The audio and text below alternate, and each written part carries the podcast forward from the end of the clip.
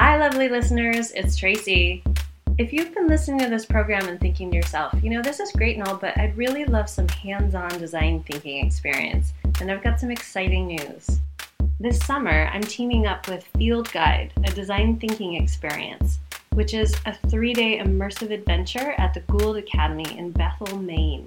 From June 21st to the 24th, we're going to put you in the role of lead designer We've got a bunch of really experienced and talented design thinkers whose backgrounds range from IDEO to Google to Stanford D School, and we're all here to help walk you through some meaty design challenges. It won't all be work because that's no fun. We're going to do things too like fly fishing.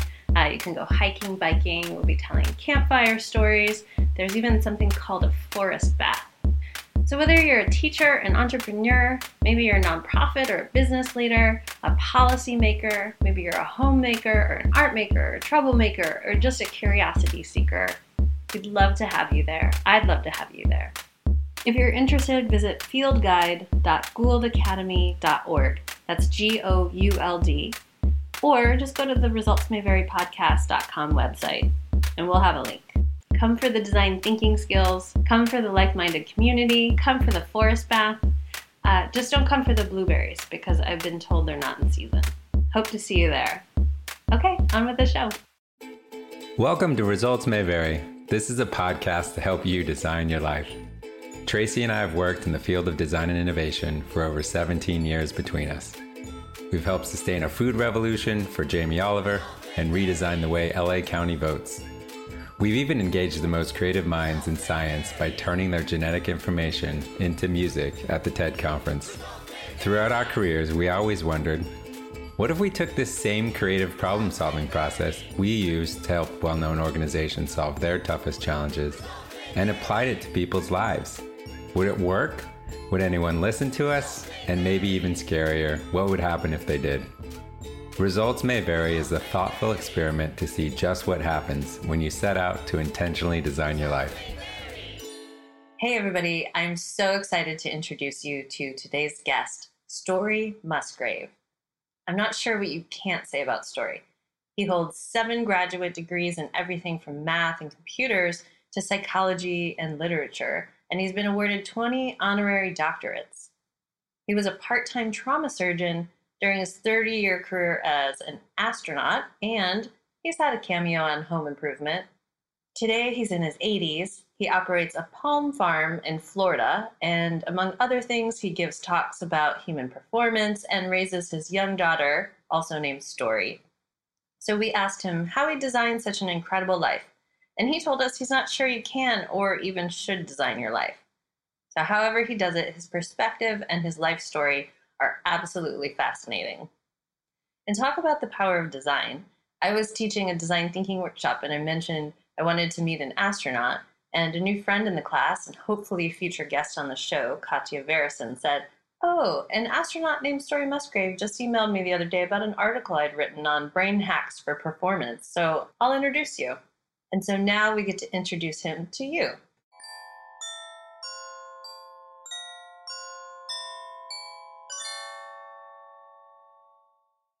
Hi, Tracy. Hi, how are you, Story? Fabulous.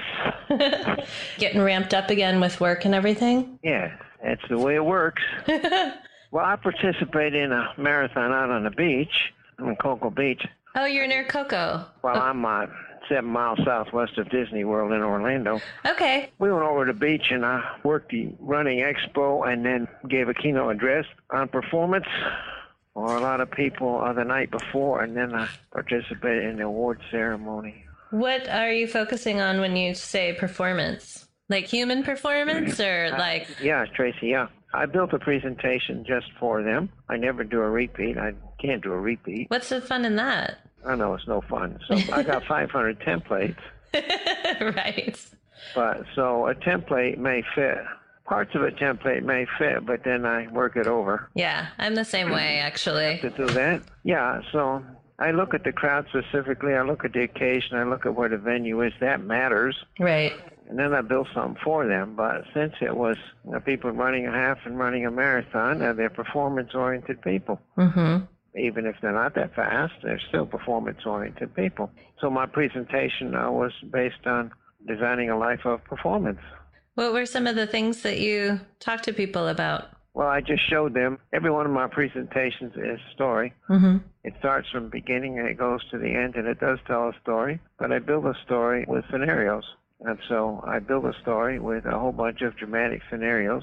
And what are the lessons and principles that I can bring out of that scenario to apply to their case? Mhm. That is, the people who are in the audience. What can I apply to their case, you see? Absolutely. But performance is performance, and I don't care what. It's not the field, the field you're in. It's the level of perfection and the level of choreography that you do. And so, you know, it's the level of performance that you arrive at. It's not the what that matters.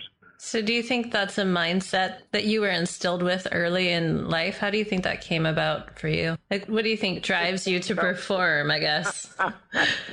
I was driven to survive, starting at the age of three. So I came into a very sick world. I was driven to survive. I can't say I performed. When I got into running farm equipment by myself at the age of nine, that's a form of performance. They don't teach you, they just tell you to do it. Well, you got to figure it out. And so figuring stuff out is a very particular art form. And I've been figuring stuff out, well, since the age of eight, really. When I started riding, riding hay balers, I couldn't tie knots and I had to do it by hand. They were very creative on the farm. They put a bench there, and I did it by hand. But from that point on, I operated everything, you know, with uh, just figure it out and get a job done. And left in remote fields by 12 or 13, I could keep stuff going when it was broke. So, but that's kind of a. So I got to perform. I mean, I got to perform to survive. Right. And I joined the Marines in 17. I joined them at 16, but I lied about my age, and they caught me. So I joined them at 17. I went incredibly fast with the Marines. Well, my farm went under anyway, so then I Yeah. was the heavy equipment over building Massachusetts Turnpike. For a short time, we finished the pike. I had no high school diploma. I never finished school. Didn't have a job. Just joined the Marines. Well, talk about getting the job done. I know how to get the job done. Marines will teach you how to get the job done. Uh, so that's a very particular kind of performance. You want to get a job done, call the Marines. That Absolutely. is a very specific kind of performance. right. And so uh, the crowd was incredibly ecstatic. So I'm showing them a Marine way and a Marine spirit, and the spirit is the main thing. It's not that you're a Marine, it's the spirit. So I, I brought them the spirit, but most of this crowd, they understood exactly what I'm talking about. And so, and you see, so it's multiple domain thinking. It's not their world. There may be some Marines, but they're not necessarily Marines. They're people that run a race. I brought them a whole bunch of scenarios that involve a performance. So I went very fast in the Marines because I had the creativity, the farm kid, and the discipline. You never touch an airplane unless you do it by the book. You don't invent what you're going to do or you're going to be wrong. And so it's incredible discipline of being sure you did it the way they taught you or by the manual. That's the only time you ever touch an airplane in maintenance. I went fast. At the age of 18, I'm signing off airplanes to go to war. The I coordinated everything else. I signed it off. I said, is airplane ready to go? I did that with one stripe at the age of 18. That's called performance. So I'm curious because I'd read the article that you'd sent earlier, and it sounded like when you were younger, though, you weren't necessarily following the rules. You were kind of deconstructing and figuring out how to make sense of things. Yes, the rules. Well, sure, that's exactly correct. But when you touch an airplane, it's by the rules. So I wondered if I'm if. following the rules, but I know where I got to go, signing off military airplanes for someone to get in and go fly to war. I know what I have to do. Yeah. You're not creative. No, not in that situation. I wondered though if you thought that your experiences when you were younger, where you were allowed to sort of be curious and make sense of why things worked the way they did, made you better equipped later when you did have to follow the rules because you kind of understood the principles that lay beneath it. You mean younger? You mean before the Marine Corps? Yeah, growing up, when Yeah. you're kind of doing it out of necessity. Yeah, sure. Yeah. I learned how to survive. I learned how to make stuff happen and figure it out. Keep that machine running when it's broke. One of the things that Chris and I talk about, and I mean, it's a design thinking principle really, is looking at the analogous examples around you. And that's what I think is interesting about the story you're talking about. The marathon is right. You don't necessarily have to have been in the military, but seeing how performance works in these different scenarios opens your eyes to new ways of approaching. It does. I presented them at least 50 different scenarios But I went from my stuff there. I went on board an aircraft carrier. I showed them that, and then I showed them a modern day carrier. Mm-hmm. I showed them all the colored coded people. I told them all the signals, the dance, the absolute dance that the, the people are doing for the airplane, and zero to 180 miles an hour in two seconds. I showed them what that's about. That's called performance. And the way that carrier operates is outrageous. But see, they just adored it. They understood that. Yeah. They understood what their performance was. And I wonder in these scenarios, I mean, we talk a lot about the individual and individual performance, but I would imagine in the military as well as, you know, when you're in the as an astronaut working with other people, what are some principles for performing as a group? How do you gel together? How do you learn to rely on each other in a way? Why do you rely on each other? That's a range of things. It's a scale. Some people you can rely on a lot, some people you cannot. So it gets down to teamwork. So teamwork and team leadership is part of that game. And then the skill set, how proficient you are in whatever job is required at the moment. And so whatever the team got to do in life, mm-hmm. that's true in the Marines too, but it's true in NASA. It's true. I don't care where you go in life. It's going to be a group effort. It's hardly any solo business anymore anywhere. Life is a big system. You know, the whole thing is a system. You got to work in a system. And that's one of the lessons that I learned um, very early on, a systems thinking. I was a systems engineer before they even had them. And so I'm a little bit, I'm not off the topic that far, uh, but you want to get the job done. You want to get this job done with that. You want to get the job done. You got to identify all the variables that are going to affect your outcome. And that's all I am. I'm 100% that. That's who I am. That is identify. I get dropped. I've been on 100 playing fields. I get dropped on a new playing field every week, and I got to, you know, figure this thing out what are the rules of this game? How do we get to the finish line? What do these people want? I mean, General Electric, they're incredibly mean on me. They ask me to do stuff I don't know how to do. They ask me to give presentations on stuff I don't know anything about. But they're the best client I got because they push me so hard.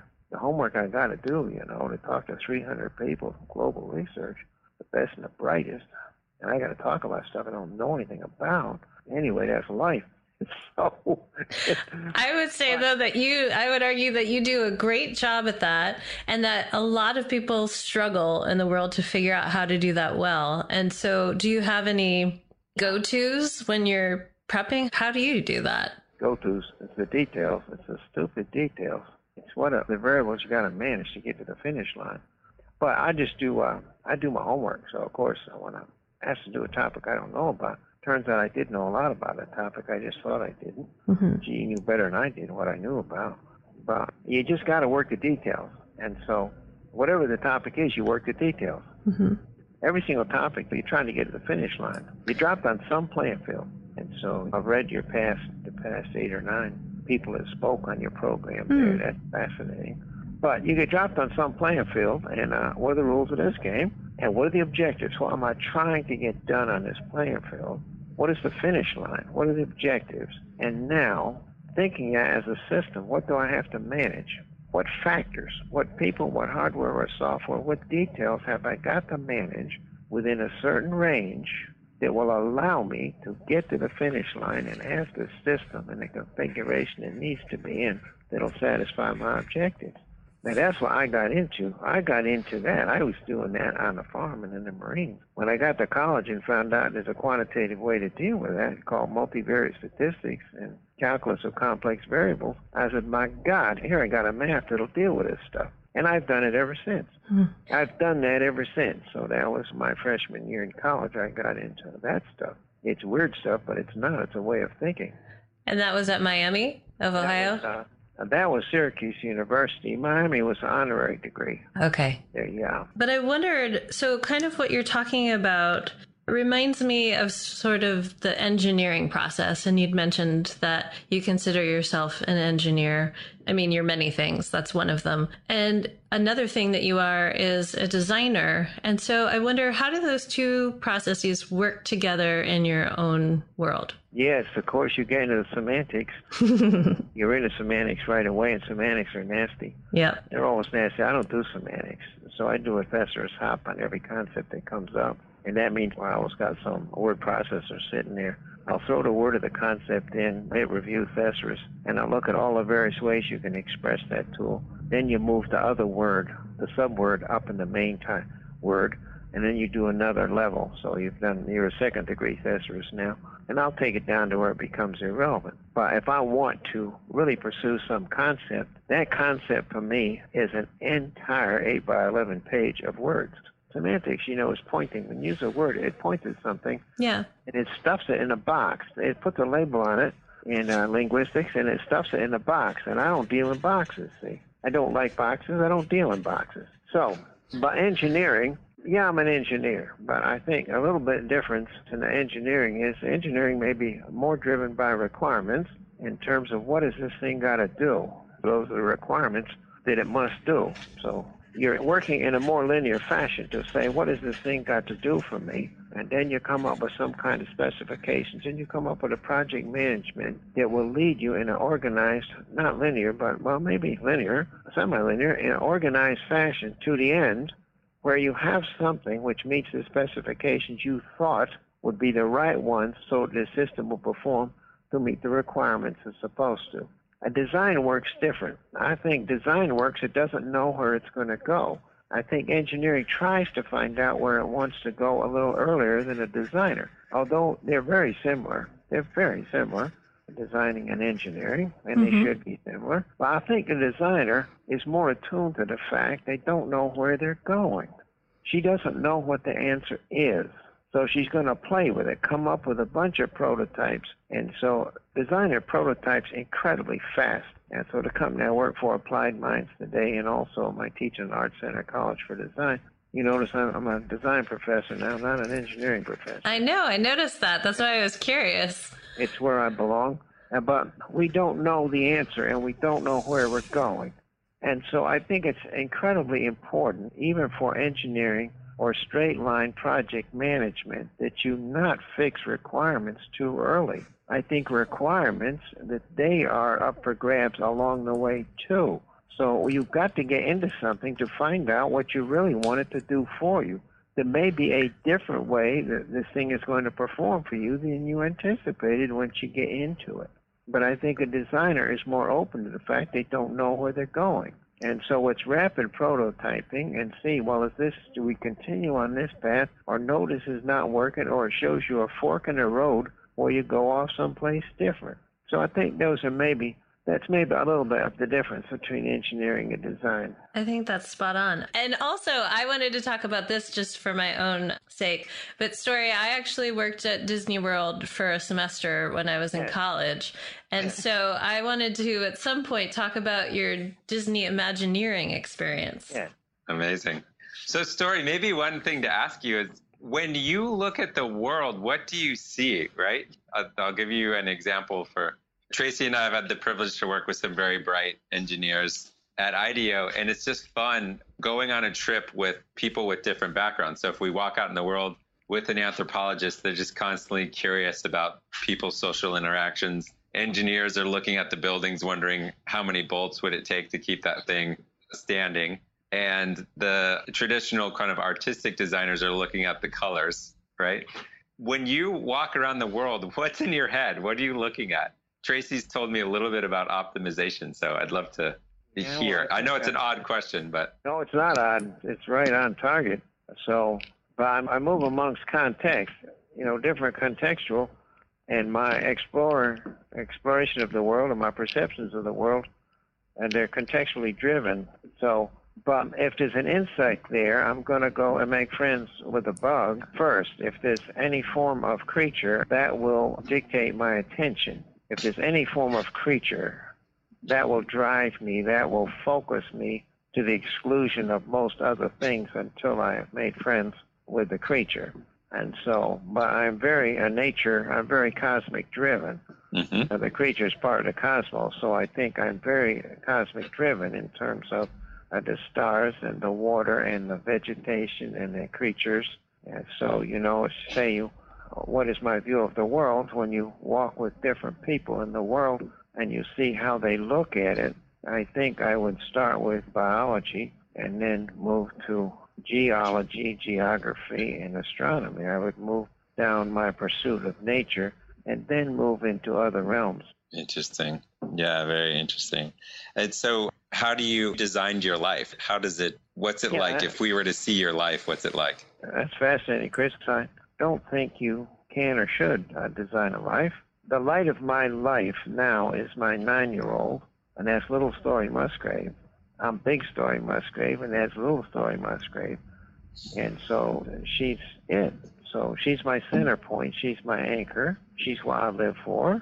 And but you said, did I design that? No, I didn't design that. I didn't plan on having children. I'm 80. I didn't plan that. And you might not plan that. You might think that doesn't fit. It's the most perfect thing I have ever done. It fits absolutely perfect. It's just the most delightful thing to do things with her and come home to her and to have someone at, at this point in life, it's absolutely perfect. Well, see, that's one example. I didn't design that, and I could not have designed that, Mm-hmm. and no one would have thought. But life happens. Now, life is one endless fork in the road. But now you can, if you're stable, if you get stable, a stable occupation, a stable social life, stable everything, uh, then you can sit there and that's where you sit. Uh, but if life for you continues to evolve, you don't know where you're going. People always ask me, well, when you were a child, did you want to be an astronaut? That's a key question because children tend to want to be firemen or maybe astronauts, something like that, you know. And they'll ask me, they're forgetting in the 1930s I didn't want to be an astronaut. And so it happens. I mm-hmm. get my first PC, I'm 48 years old. How could you possibly be so primitive, Story? I wasn't. I got a Commodore 64. I got them as soon as they came out. But what I'm saying is, is life happens. Technology happens, and for you now, if you're reinventing yourself and you're evolving with new technologies, new social structures, you have not designed that life. So what I do is, and what I do teach, uh, personal and professional development, all around at the college too, it's one step at a time to your passion and your dreams and your curiosity at the moment for what you jump into. But you jump into that and then you synergize that with everything, 100% of everything you've done in the past. You synergize with that and that all then comes together as a skill set that you have to solve some particular problems. I don't think you can design a life Got it. I think you do have an operating system. Yes, I absolutely have an operating system, but the operating system has to work with different apps all the time. It has new inputs all the time. Mm-hmm. There's no question I have an operating system. Had that since age three, and changed since then, really. Mm. But so I think it's uh, can you? I'm not sure you can, It's and I'm not sure you do. yeah. Yeah. So when you're talking about kind of life as a series of forks in the road and then you take it one step at a time, the way that I've been thinking about like if somebody asked me what is design, to me it means decisions. And sometimes those decisions are made for you and sometimes you make them intentionally. Yes, And so sure. I guess my thought of designing life is saying that when you come to those forks, you don't know where you're going to end up, but Nope. you either let other people or habits sort of make the decisions or you intentionally make them yourself. And I wonder, I think my hypothesis is that people don't realize how much control or opportunity they have to make those decisions themselves. Yes. Yeah, I think, well, you answered it. It's exactly like that. Sometimes you get thrown into it. You get dumped onto this playing field. But I got two big things, you know. What is this and what am I going to do with it? And so those are my driving, and they didn't come from me. They came from a gal at L3 Communications Corporation. So you should change the title of your presentation. What am I going to do with this?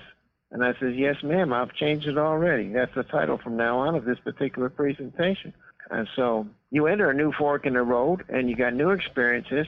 And so your future, your future is the native talents you start with. And that's maybe, we get down to nature and nurture, the way, the trite way of looking at how a person is, who they are.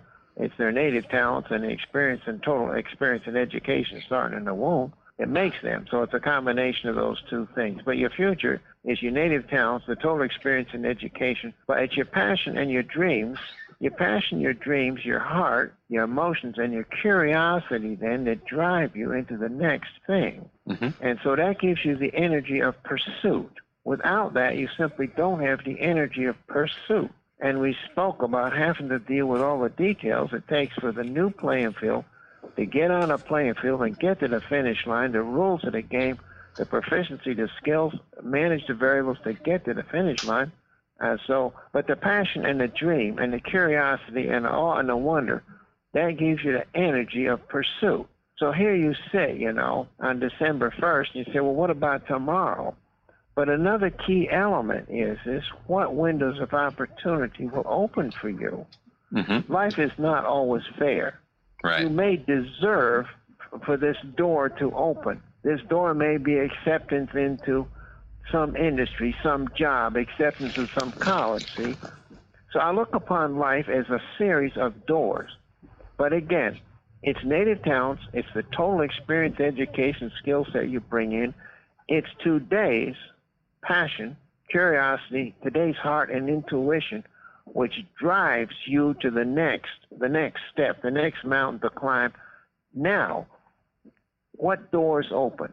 What targets, what opportunities arrive given who you are at this moment? And what are the meaningful challenges? And that's the reward. That those opportunities have meaningful challenges. That's the way it goes. That's great. I'd love to hear how this played out for you using the astronaut example. And I'm curious, can you talk us through the theory you're describing now? It's actually not theory, really, it's fact for how it's played out for you. But can you talk us through how what you're describing manifests itself through you going from one day I'd like to be in space to actually that manifesting itself? Yeah, I'll go as fast as I can. So I was a farm kid. I drove every piece of equipment at the age of nine. I tied the knots on the balers. I wouldn't tie the knots at age eight. I fixed it. I kept it going at 12 or 13. Never finished school. I'm off in the Marine Corps. I'm an airplane mechanic. I'm an incredibly good mechanic. The creativity of what's wrong with it, but never creative. So I'll fix it according to the book, you know, in Korea and on a carrier to wasp. I deal that with airplanes. Okay, I'm in college. I get the mathematics down at college, the mathematics and multivariate statistics, how to deal with the probabilities, how to deal with risk. But I miss my Marine Corps days. So what am I doing? I'm driving tanks. I drive tanks with the Marines on weekends. So not only did I drive the tanks, you know, tanks don't fly, but I got 810 horsepower V12. So how can a 20-year-old farm kid complain about 810 horsepower? When my tank broke, I fixed it. I fixed it before they fill out the paperwork. And so life went from there. I did heavy construction equipment, helped pay for the way. I had a Corvette at the time, but a Corvette forces you to go under the hood, forces you to drive it. And so then I took up flying, so I'm into multiple airplanes, all the rest of that stuff. Still maintain my skills as a mechanic, airplane mechanic, because that's why I understand the airplane. I understand it by taking it apart, putting it back together, not just by flying it. And so you trauma surgeon, fix it, people. You see all that stuff. Well, these are little forks in the road. But now, when I got into big computers, I went from the math. I was a mathematician at Eastman Kodak. I went to UCLA, got the biggest computer in the world, IBM 709. I got into that, but now how's the biological intelligence work? If you can call those computers intelligent back then, they weren't, but they did smart-like things. And so, but I got interested in biology. How's the brain work? My God, here's a huge fork in the road. Your computers, okay, it's off to medical school, neurosurgical research. I'm doing neurosurgery, heading for neurophysiology, but the space program now happens. So my God, they put an announcement out for scientists, astronauts. Well, my God, who else? Who else is a Marine? Who else is an airplane mechanic? Who else is a surgeon? You know, you add up the total skill set I had acquired at that point. It was absolutely immense. But it was just leaping off. It was just following my passions, you know, along the way. But in 1975, they're going to put a big telescope in space. Who needs to design that and go fix it when it goes bad? Well, who had skill? Nobody. Nobody had a skill set I had. Nobody had near the skill set I had to be able to figure out, to be able to see ahead of time the problems it's going to get into, get a line item. If this fails, this is what I'm going to do about it. Mm-hmm. There's the path. Yeah, it's amazing. and lucked out? Yes, I lucked out. I lucked out because that job came along. You see, that's the door of opportunity. Mm-hmm. That came along and it rescued me. It was able to pull together everything I'd ever done in life. Mm-hmm. Yeah, it's amazing. I feel like you just amazing. described four different people's lives, but uh, exactly. but yeah, I hear what you're saying, which is right where you acquired these skill sets unknowing how they were going to eventually totally multiply totally and apply. Yeah, totally exactly. Unknowing. Yes. Yeah. So design a life for yourself. I'm not sure about that. Yeah, I actually think we're Tracy and I have recognized that our liberal use of the word design is makes it sound as if the way you're hearing it, and I think a lot of people do, is that we're suggesting you have a lot of control over it. And you design actually, it. there's no question, Chris. You do design it, right? but you don't know where it's going. Exactly. Right. Exactly. You, We're you do design it because, like you said, you do make decisions. Yeah. right. But you also said with the definition of design is you kind of start without knowing where you're going, right? You don't. So kind You don't of, know where you're going. yeah. But what I did hear you say, which resonated in your complete story there, is you certainly kept on the pursuit of what you knew you wanted to do. Like your passion was a consistent theme there, where your passion was driving you. At sometimes I'm sure that passion maybe didn't make a lot of sense. Maybe it wasn't the most lucrative, but you just kept following that curious trail. Yes, it was absolutely curious trail, but I'm a radical pragmatist. I'm an empiricist and a pragmatist. And if I can apply pragmatics to something, man, that's it. And that's my approach. It's a pragmatic approach. Mm. Harrison James. Right. And I think listening to you, that's what I find really inspiring is, you know, going from tractors to a Corvette to tanks. And ultimately, that's you're unraveling that thread. The rockets are coming later. Right. right. Right. Oh. Exactly. But I think a lot of people don't, they'll, that intuitive, that sort of heartstring getting pulled, they'll deny that in a way that you did not. Yeah, because I was just going to ask at what point did some of the more traditional responsibilities fall upon your shoulder while you're following your curious trail? So I know that you have kids that are older, and I'd imagine at some point you're having to make decisions about how do I put food on the table. How did that all rectify itself for you at that point? Well, I had that all the time. I had accountability and responsibility all the time. Yeah. If you're going to play in multiple fields, and if you Google Story Musgrave polymath, it's outrageous what you run into. But that's a strange semantic word. If people don't understand it, you can get lost in the semantics. You can talk about Renaissance person, you can talk about universal person, and those things. The key thing is if you're going to live in multiple worlds, you decide how deep you're going to go in each one of those worlds. You may take the whole thing on, and you may be accountable and responsible for actions in there. That is your ultimate level of expertise, that you are accountable and responsible for the outcome, or you just bite off whatever you need within the other, the multiple platforms. How did you juggle those for yourself? What were the ones that you feel like you went less deep in? Well, Delta Airlines. I teach Delta Airlines to the whole world. Now, it's not that I teach Delta. I could teach American, United, Southwest, Cathay Pacific. That's not the issue. The issue is Delta Airlines got 15 million flights without a catastrophe. They got 2 billion passengers without a catastrophe. You're talking nine decimal places. That is an outrageous number, and it's called the R word. It's called reliability. So commercial air for me is your ultimate, your ultimate measure of reliability. You simply cannot beat nine decimal places. And I know how they do that. I'm sort of an insider because I have enough, uh, you know, 18,000 hours of flying experience. That does not make me an insider to commercial air because I don't do commercial air. But I understand it enough to dissect it. So when I talk about bringing people to multiple domains, I will look at what they need and I will dissect them and see where my lessons and principles could fit. And then I go dissect a platform, a different domain over there, and see what I can transfigure and carry across. So if you want the R word, if you want reliability, you absolutely cannot ignore commercial air. But when I want to dissect someone, I can dissect more precisely. Instead of dissecting the whole industry, I will dissect one company. How is it that they can do 15 million flights without a catastrophe? It's an impossible number except you add it up. It's 6,000 flights a day. Multiply that times days in a year, and how many years since the last accident? It's outrageous. So there is one example. I am not commercial air. I don't run a thing. I don't fly with them. I'm not part of them. I will dissect enough out of them to get the lessons and principles, and I will bring those to some other company that's interested in reliability. Spoken like a true design thinker. Is it? I think so, yeah. But I'm asked by oil exploration companies, how do I improve what they do on an offshore drilling rig? They want what's about the leadership, the teamwork, the expertise, the safety, and the whole thing. I bring them commercial air. I bring them a NASCAR pit crew. I bring them mission control, NASA mission control. What's the difference? I bring them aircraft carrier operations.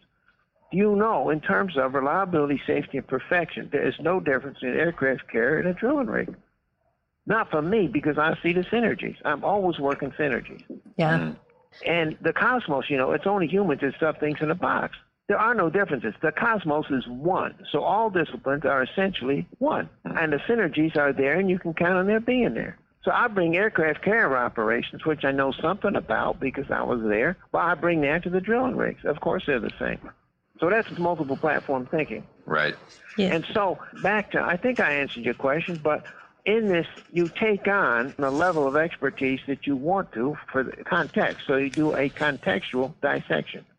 Yeah, I think that that really, I mean, why I said it sounds spoken like a true design thinker is we're usually similar in the sense that we work across multiple industries. And so I worked on projects for genetics and I worked for food and beverage companies and I worked in the healthcare space. And you are the one who kind of comes in with that multidisciplinary view and you provide the value because you're not so deeply in the weeds of the industry itself. And that's what's fascinating to me because then I think that that allows you the flexibility to solve problems that nobody else really can. Your solution is unique. Yes. There's no question. Now, I'm not against. I'm not saying. I do not say that's superior to hyperspecialization. No, I no, don't- I it's just say it at different. At times, you need hyperspecialization. Right. It's not Right. superior to it. Yeah, nobody wants me doing brain surgery on them because I've I've worked for a beer company.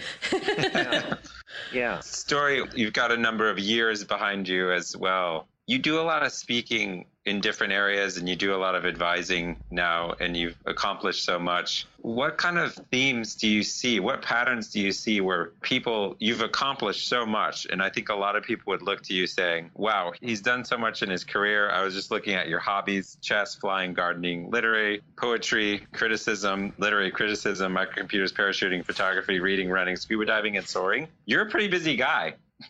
and Well, I am. So, I'm curious, and you've accomplished a lot. What patterns and themes do you see that frustrate you, perhaps, but where can you help others that say, wow, I want to accomplish three quarters of the amount that Story did, or even half the amount that Story did? You're talking about a company or an individual, and they are very similar. Yeah, this sort of back to your point is like perhaps they're all one thing, but I'm more curious, I guess, for individuals, but I would love to hear your company example as well. Well, you can look at a company as an individual. Right. It, I think we've covered that. I think it's one step at a time. I think it's where your curiosity, your energy, your passions, and your dreams, and where your heart is today. I was wondering where you see though, where do you see people get stuck in that? I think that makes sense to a lot of people, but where do you see them? Where do they get stuck? Yeah, because they don't take that step, because they don't follow their dreams. They're stuck because, yeah, they're stuck. And so there's not a next mountain to climb. There's not a curiosity. They're not And- driven. Now, I don't know where the driven comes from. And people, my biographer did one heck of a good job, and she was after it, and I don't think she found it. And she couldn't find it because I haven't found it. So where is the energy for adventure and exploration? Where'd it come from? I don't know where it came from. I don't know where it came from. But I, I think that's the good point. You have the energy for exploration Mm-hmm. For mm-hmm. adventure, for the next thing, the next mountain to climb, the next curiosity. Is your curiosity still running? You're still in the game? And so, Right. you know, it's December 2nd. What you're going to do on December 2nd? Exactly. It What's sounds like what's true for you has also been true for us, where there's also sort of a momentum that's built where if you start picking up rocks because you're curious, you only want to pick up more because it becomes so interesting and engaging. Yeah. So it's a little bit of unlocking that feeling of being stuck. And then if you don't know what it is, just start picking things up. The passion is this the pursuit of the passion if you're Yeah. not sure what the passion is. Yeah. That said, I've So never been in space or comes from, operated on I anybody. don't know. But I'm fortunate today because I got a great set of clients that drive me. They drive me into new stuff. They always want new stuff. Interesting. And they drive me, so I got to come across. I'm on, okay, they drop me on a playing field. This is what we want. I always pay attention to the objectives. While I'm going there, what am I going to do for them? What is the take home? What's the call to action? And I'm a perfectionist at providing them exactly that. But so they drive me. right. Does I that got homework to, huh? I was just wondering how that translates to how you raise Little Story. How do you, saw serve that. her? And so you saw that uh, Steam Journal article Yeah. sent that to you. Yeah. Well, that's the way. That's why I raised little story. So, and the little story is always part of my final message when I'm talking about personal professional development. And so the only reason little story is always it's a nice thing to finish up the story. And I always tell a story. Storytelling is massively important. It's the way humans communicate. And so I have a story. The thread runs from beginning, and the thread runs. It runs. It starts in my childhood, and it ends up in her childhood. And so you do tell a story, but the story is made up of a whole bunch of scenarios. But I'll finish with her because it's human, but also she is an empty tabula rasa, mm-hmm. an empty slate. So you start inquiring, uh, that environment starts making a difference in the womb. But a child is a much more empty slate than an 80 year old. And so, what do you want to put in that slate? You know, of course, tabula rasa, right? Yes. Mm-hmm. Yeah. Uh, so it's empty. It's fun, empty, pretty empty to start with. Now, what experiences do you want to give her? Because the things you do as a childhood are critical. You ask a champion skier when you start skiing, they'll tell you before I could walk. And you got the answer. When you take up the piano? When my hand was big enough to reach the keys, age four. Well, see, that's the way it works. When you're getting wired, it matters when you acquire skills, when you're getting wired, like I mechanic, got the mechanical skills. But of a little story, I just think of the balance of experiences. So, okay, she's massively digital. That just happens. That just happens. You've got all these machines all over the place, and she does that. But for a lot of kids, the mechanical, riding an all-terrain vehicle or driving a tractors or that kind of stuff. I had her driving a car the other day. And so that's the mechanical part of things. But the creatures and getting out in brown water, her love of creatures is outrageous. It's just incredible. And so she knows hornets. Hornets bite. And they're nasty because if you get near their nest, you know they're going to bite. You can't help it. It's just their genetics, but they bite. They're nasty. I swatted one down in the swimming pool the other day, and it can't fly out of the water. So I says, I got it. And she says, wait a minute, Dad. She went and got a cup she got the wasp out. I washed her. And she carried it out and put it on a flower. And you don't swat cockroaches in this house. You don't. you catch them and carry them out. But and her respect for the Wigglies, she'll go in a, this brown water, and all the Wigglies are nibbling on her and that kind of stuff. Well, okay, she's into the dirt, she's into the mud, she's into the muck, she's into nature. That's that part of the world and her artistic, her arts and crafts table is here in the center place. It occupies the center place in the living room. It's not back. It's not in the basement. It's not in the attic, and it's not in the back somewhere. It's front and center. And so that means she does not have to go to the back room and be unsocial to do arts and crafts. It means everyone has arts and crafts in their mind, in front and center, in the living room. And so, you know, there's always the emphasis. You paint, you're doing pool paint outside. There's painting everywhere. And so I just look at the total experience, and of course, reading and reading stories, going to bed, and uh, so you just look at the total experience that you can give her, whether it's Mother Earth, whether it's wildlife, whether it's digital, mechanical, art, and you just look at all those things. I was just going to say what I think is lovely about that is that you've set up a space or your life or her life for exploration and creativity. And when you were talking earlier about asking, well, when did you start playing piano or skiing or doing these other things? What I've noticed in the education space recently and with parents is that there's almost drive to pick the one thing that your kid is going to do and with yeah. the goal that they are going to be the penultimate at that one thing. And what you're talking about is sort of laying everything out for her integrated into her life so that she can let her curiosity lead her to what's interesting. Yes. I'm not saying that's better though because i have toyed with I have toyed with creating a grand champion well, I've toyed with that, and and do we do that or do we don't do that? Do we see some unbelievably native talent that we're going to run with, and that's okay. There's nothing wrong with that. There's nothing wrong with being a champion. Have you decided against pushing for that, or yes. was there a reason? Well, obviously, I have in her case. Yeah. We didn't take that course. Why not? I don't know. Default. Lovely. You do know it is a course, and you do know if you're going to take that course, there's a focus and concentration on the hyper specialist. But that's fine. It's absolutely fine to take that course. Sure. I don't mind that at all. Do you think if she'd exhibited some sort of like she's just a master artist or something, that would have changed your opinion? Yes. Uh huh. Mm-hmm. If. I saw an outrageous native talent and her passion, you know, if she had a passion for it, she had the talent for it, yeah. Mm-hmm. Sure, run with that. Great. Well- story. I know everyone asks you, but you have to tell us because not many have done it. But how did being in space influence you? What was it like? Well, as a three-year-old in the forest alone at night, I had already arrived, so space was very tame. Space- you do understand what a three-year-old in the forest alone is at night. Do you know what that's like? This is a three-year-old. I would imagine it would be terrifying. yes. Not, but No? it, it's faith. No, you have the faith that whatever there is friendly to you because you're one of them. You have the faith. But in New England pine forest, other than the branches scratching you, there is nothing harmful. And a pine forest is soft. It's temperate. The pine needles are soft. The temperature is soft. Everything is soft. You know, a pine forest is soft. It's the most beautiful, caring thing possible. So there isn't any harm, except if you can't see anything, you have to lead with the arm so you don't get scratched. But I'm saying a three-year-old in the middle of the night in a forest is impressive. It's more impressive than being in space. So you are out there. You are way out there.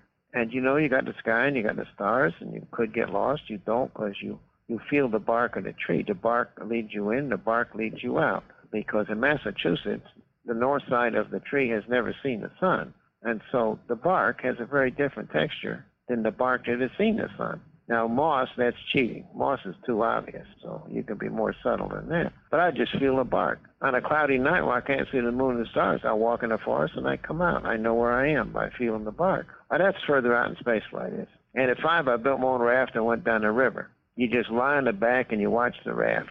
You sort of know where you are because you see the leaves and the, the trees overhead so spinning around, you know. Mm. So, but in terms of being out there, I had already been through that that transcendental experience. I'd already been through that. So spaceflight expands your horizons. Certainly, you're seeing. You see geography. You see geography. It's only one way to see it, and you get incredibly good flight after flight. You get very good at at seeing. You get very subtle about what you can see. It's unbelievable how good you get in what you can see, and you practice and you work on that but it's not that transcendent experience. It's just big and it's beautiful, and the scale, you know. I was just going to say, I wonder what would happen if you put a three year old up in space. Well, they need to. It's a shame to have not had that imagination, and nor have they uh, flown creatures in space. So, and you say yes, they have. They've never flown a creature that had the freedom to pursue the free fall condition. I call it free fall. It's not zero gravity. It's free fall. They have never flown a creature and let the creature explore the zero G condition. So I came up with this whole study I would have done, a menagerie, and what kind of experiments I would do with each one of them until you don't really know that until you've watched creatures pursue that. Uh, when does a squirrel leap off? When does a squirrel, you know, how does a squirrel orient? How do they like zero gravity? What's up and what's down for them? And so they probably orient to you. But when do they push off? Okay, they run around the way they do. They're pretty much three dimensional creatures. A seal is a 100% three dimensional creature. Dogs are two dimensional. But when does a squirrel push off and go flying from one side to the other? And if you're in a sphere, a homogeneous sphere, which is lit the same way and is absolutely no indication of the up or down direction, how, what do the creatures do then? What do the humans do then? When there's no gravity orienter. And so Where can somebody find this?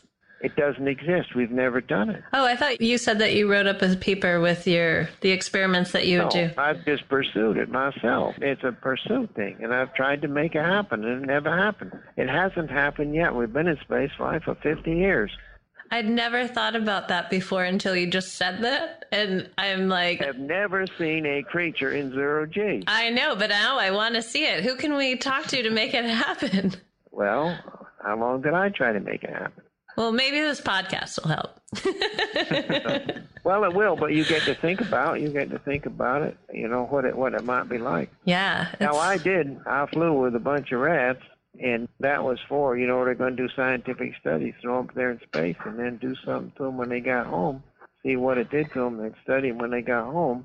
My boss called me in, and I said, uh, "Story, you have rats on your flight." I do, sir. Your rats are going to they are to stay in the cage. Now that I've told you, you get on the phone and call the big boss. I called the very big boss. Mr. Musgrave, you got rats on your flight. Yes, sir. They're to stay in the cage. So you see what they're doing to me? My rats have got to stay in the cage. Mm-hmm. Well, it's my last flight. It shouldn't have been my last flight, but they told me it's going to be the last. It should not have been my last. But if it's my last, they got no control over me. So I went to the cage, and the cage had two padlocks on it, and all the screws and bolts that held it together were on the inside of the cage, not on the outside. They knew what they were doing. I can't get to the cage. So the rats stayed in the cage. But I would have had a field day. I would have had the rats crawling inside my coveralls. I'd have put Velcro booties on them, and you know, Velcro booties so they could have clung onto my coveralls. I'd have put some pile, Velcro pile on my coveralls, and they'd have had the hook Velcro on their paw, and they, they could have just crawled all over me. You just see the sight of 20 rats and me. It's just outrageous. But see, the excitement of that kind of video was me playing in some closed space with 20 different rats in zero G. Now, my goodness. I can't even imagine that would. But here you got a space station, and you've never seen a creature in right. zero G. right. We've flown them, but they have been attached Yeah. to the hardware, or they've been Yeah. in a cage, and or they, we were not allowed to photograph them. Mm. So there you go. Well, this has been absolutely fascinating. Thank you so much for taking time to enlighten us with your experience and your point of view and just your own passion and curiosity for life. so yeah, it was an incredible fit. The coach knew what kind of fit it was going to be. Yeah, I know. It was, Thank you, Spotted- sir. She spotted that right off. she did. But see, it took you being the one to reach out and being open to possibilities you don't know anything about to even contact her in the first place. So, Well, that's why I ran into her too. yeah. But see, that's what the world. You'd be surprised if you network. You'd be surprised some of the mutual things that happen. Mm-hmm. That, Absolutely. that enriches your life. You know, it's new people. I agree. Absolutely. Yeah. I hope this isn't the last time that we speak. Okay. I hope not too. Okay. Thank Thanks you, a lot. Story.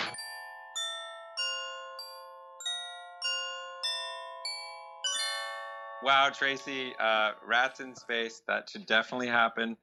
And I, I'm pretty much feeling like the greatest underachiever that ever lived, having talked to Story. Yeah, I was telling you recently, all these amazing people that we've been talking to, I'm starting to get this complex of like, how how are you making all of these things happen in life? Right. like, do you not sleep? Just perhaps he doesn't need sleep. Yeah, I mean, some people don't, but but then I think that that glorifies not sleeping, which is something that mo- most people do need in order to achieve anything that they want to on a regular, consistent basis. Here on Results May Vary, we are we do not condone the use of no sleep in order to achieve your ultimate state. In fact, you should get more sleep probably if you want to do that. Yeah. Yeah. But what a great guy and and uh, you know, I just I find it a privilege to talk to anybody who is 80 plus about anything. I agree. um, let alone story and here you just have a guy that I just wish we could ask him a hundred things because it felt like we were just getting started. I, yeah. Um, I, I loved his rapid storytelling from tractors to tanks to, to the space shuttle. It's Well- it's fun to listen talk because it just to him it's just so obvious that that's why it happened. But um, it as an outsider, it's like wow, that's a pretty wild chain of events. I know. It's like it's obviously a story that he is, you know, that just lives within him.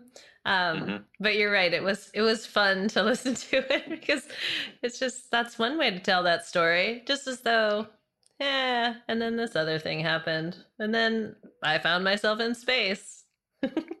I also love the pressure he put on, really questioning the notion of design. How intentional can you really be in your own life? And what I heard him ultimately saying is, you, the motivation, right, is he was uh, putting this sort of very complex piece together around.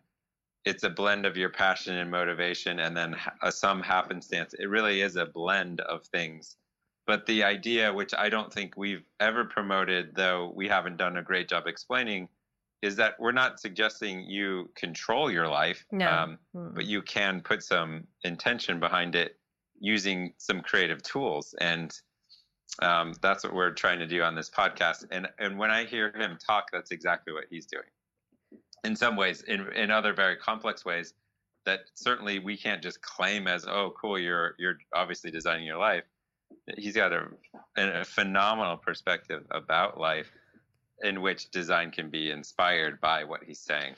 Well, I thought a really great example of how he's designing life was how he's helping to design his daughter's life. Yeah, that was a great question. Yeah, that was like, a great question. He's completely set up an environment for her to explore all different facets of of life and to get proficient with them or to just have fun and find joy in it. And so, yeah, I thought that that was, I mean, all parents do that to a certain degree, but then that's where I think, to your point, just just earlier, is that the intentionality comes into it. Yeah, yeah, and it, and uh, was interesting that did not push the heavy um, achievement pursuit for her, which I thought uh, was a great question for you to ask. Is why you know why not? Mm-hmm. And um, yeah, I think that that is a really good question.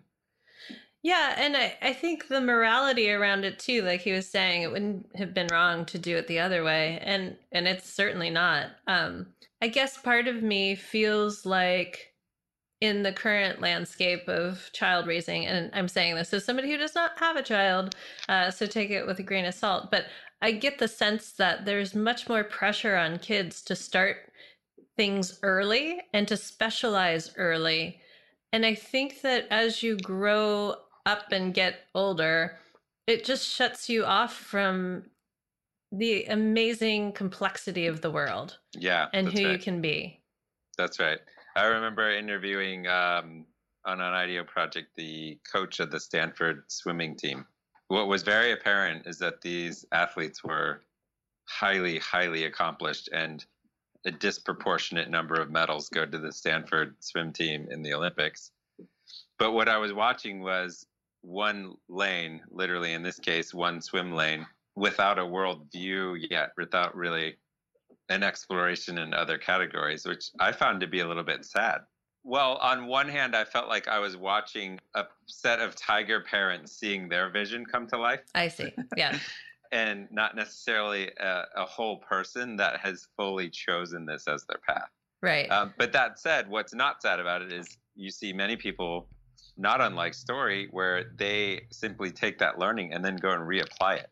Yes. If, the next thing. They're just reapplying it, reapplying it, and then that discovery just happens in a different fashion. Yeah. Versus kind of the artist kid that just does everything and anything, finds it in a different way. Yeah, I think that's you really you really hit something there to me, which is the allowing then the transition to something else and knowing how to take the applicable skills and apply them elsewhere versus feeling like this is the end all be all right. of your life and you get to a certain point i mean athletes especially or you know like models or something your your physiology starts to break down and yes. if if you don't have the ability to make those analogous leaps then your entire self identity is tied crushed. yeah yes that's right and we see that all the time there's so uh, great examples of that but i think I, I just there's just so much wisdom in this thing and it's i think there's a his the tractor metaphor is really applicable to people in their adult life too. Is like if you want to know how to become an astronaut, start driving a tractor and working on it. you know what I mean? Like that is applying my our thinking onto him. That was his V one, right? Like that was it, these things as adults can seem really daunting, yeah. and it's sort of especially people more of like a midlife crisis level, which is like, oh, I never I never really pursued my rock band career or whatnot. Mm-hmm. But that definitely doesn't mean that you couldn't do open mic night.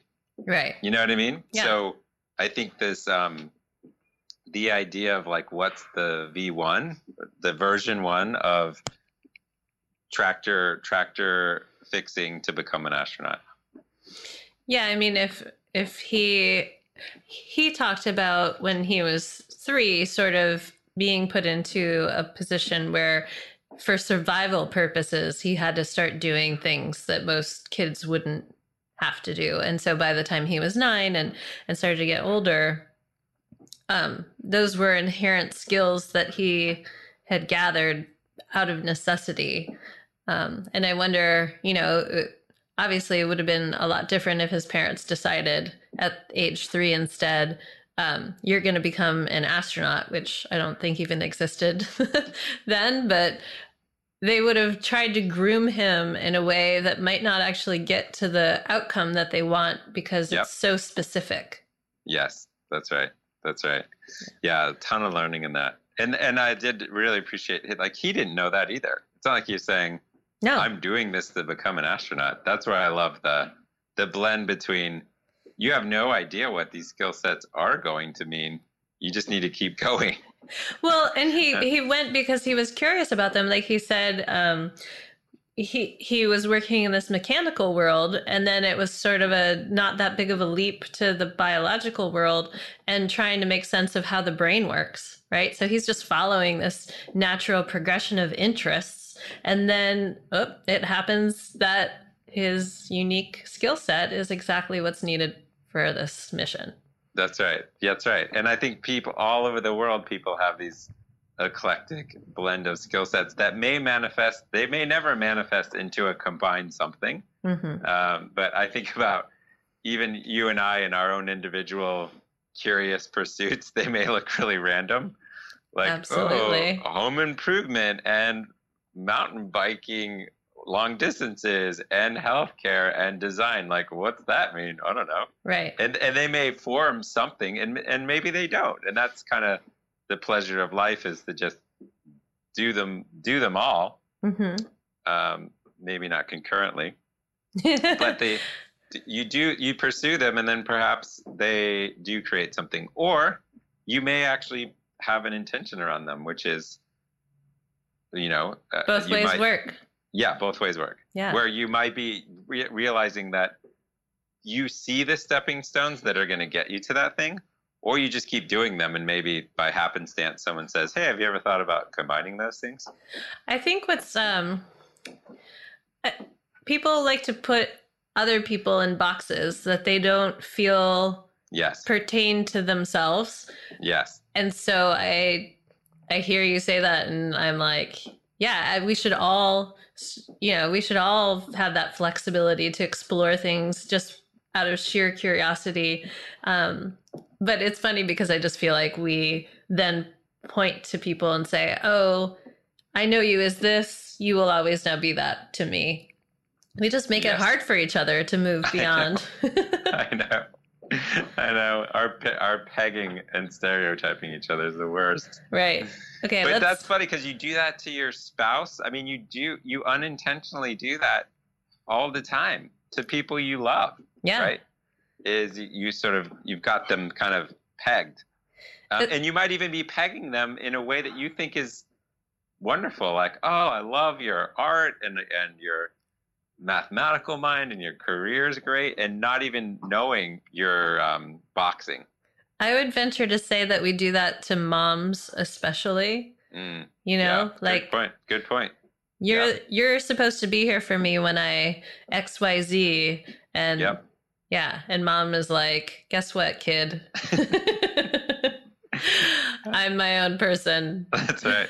yeah, no, I think you're right. I think you're right. And sadly, I, I a lot of times I don't think we realize that until you become the mom or or you're an adult and you can finally see that. Yeah. Thanks, uh, moms. Thanks, moms. this has been the mom show. Somehow this turned into the mom show. cool. All right, that's a wrap. Thanks so much for listening. Our dream is to build a community of people who can create and take advantage of any opportunity that interests them. To do this really well, we'd love for you to participate. Try out and share back your own life design experiments. Or if you've already got a great story of how you've designed your life, we'd love to hear from you on our Facebook page or at resultsmayvarypodcast.com. Our website is also where you'll find show notes and links to all of the things we mentioned in the episode. And if you would be so kind, subscribe to the show and share your favorite episodes with friends. That'll let even more people start designing their own lives. A big thanks to the folks who help us make this show possible.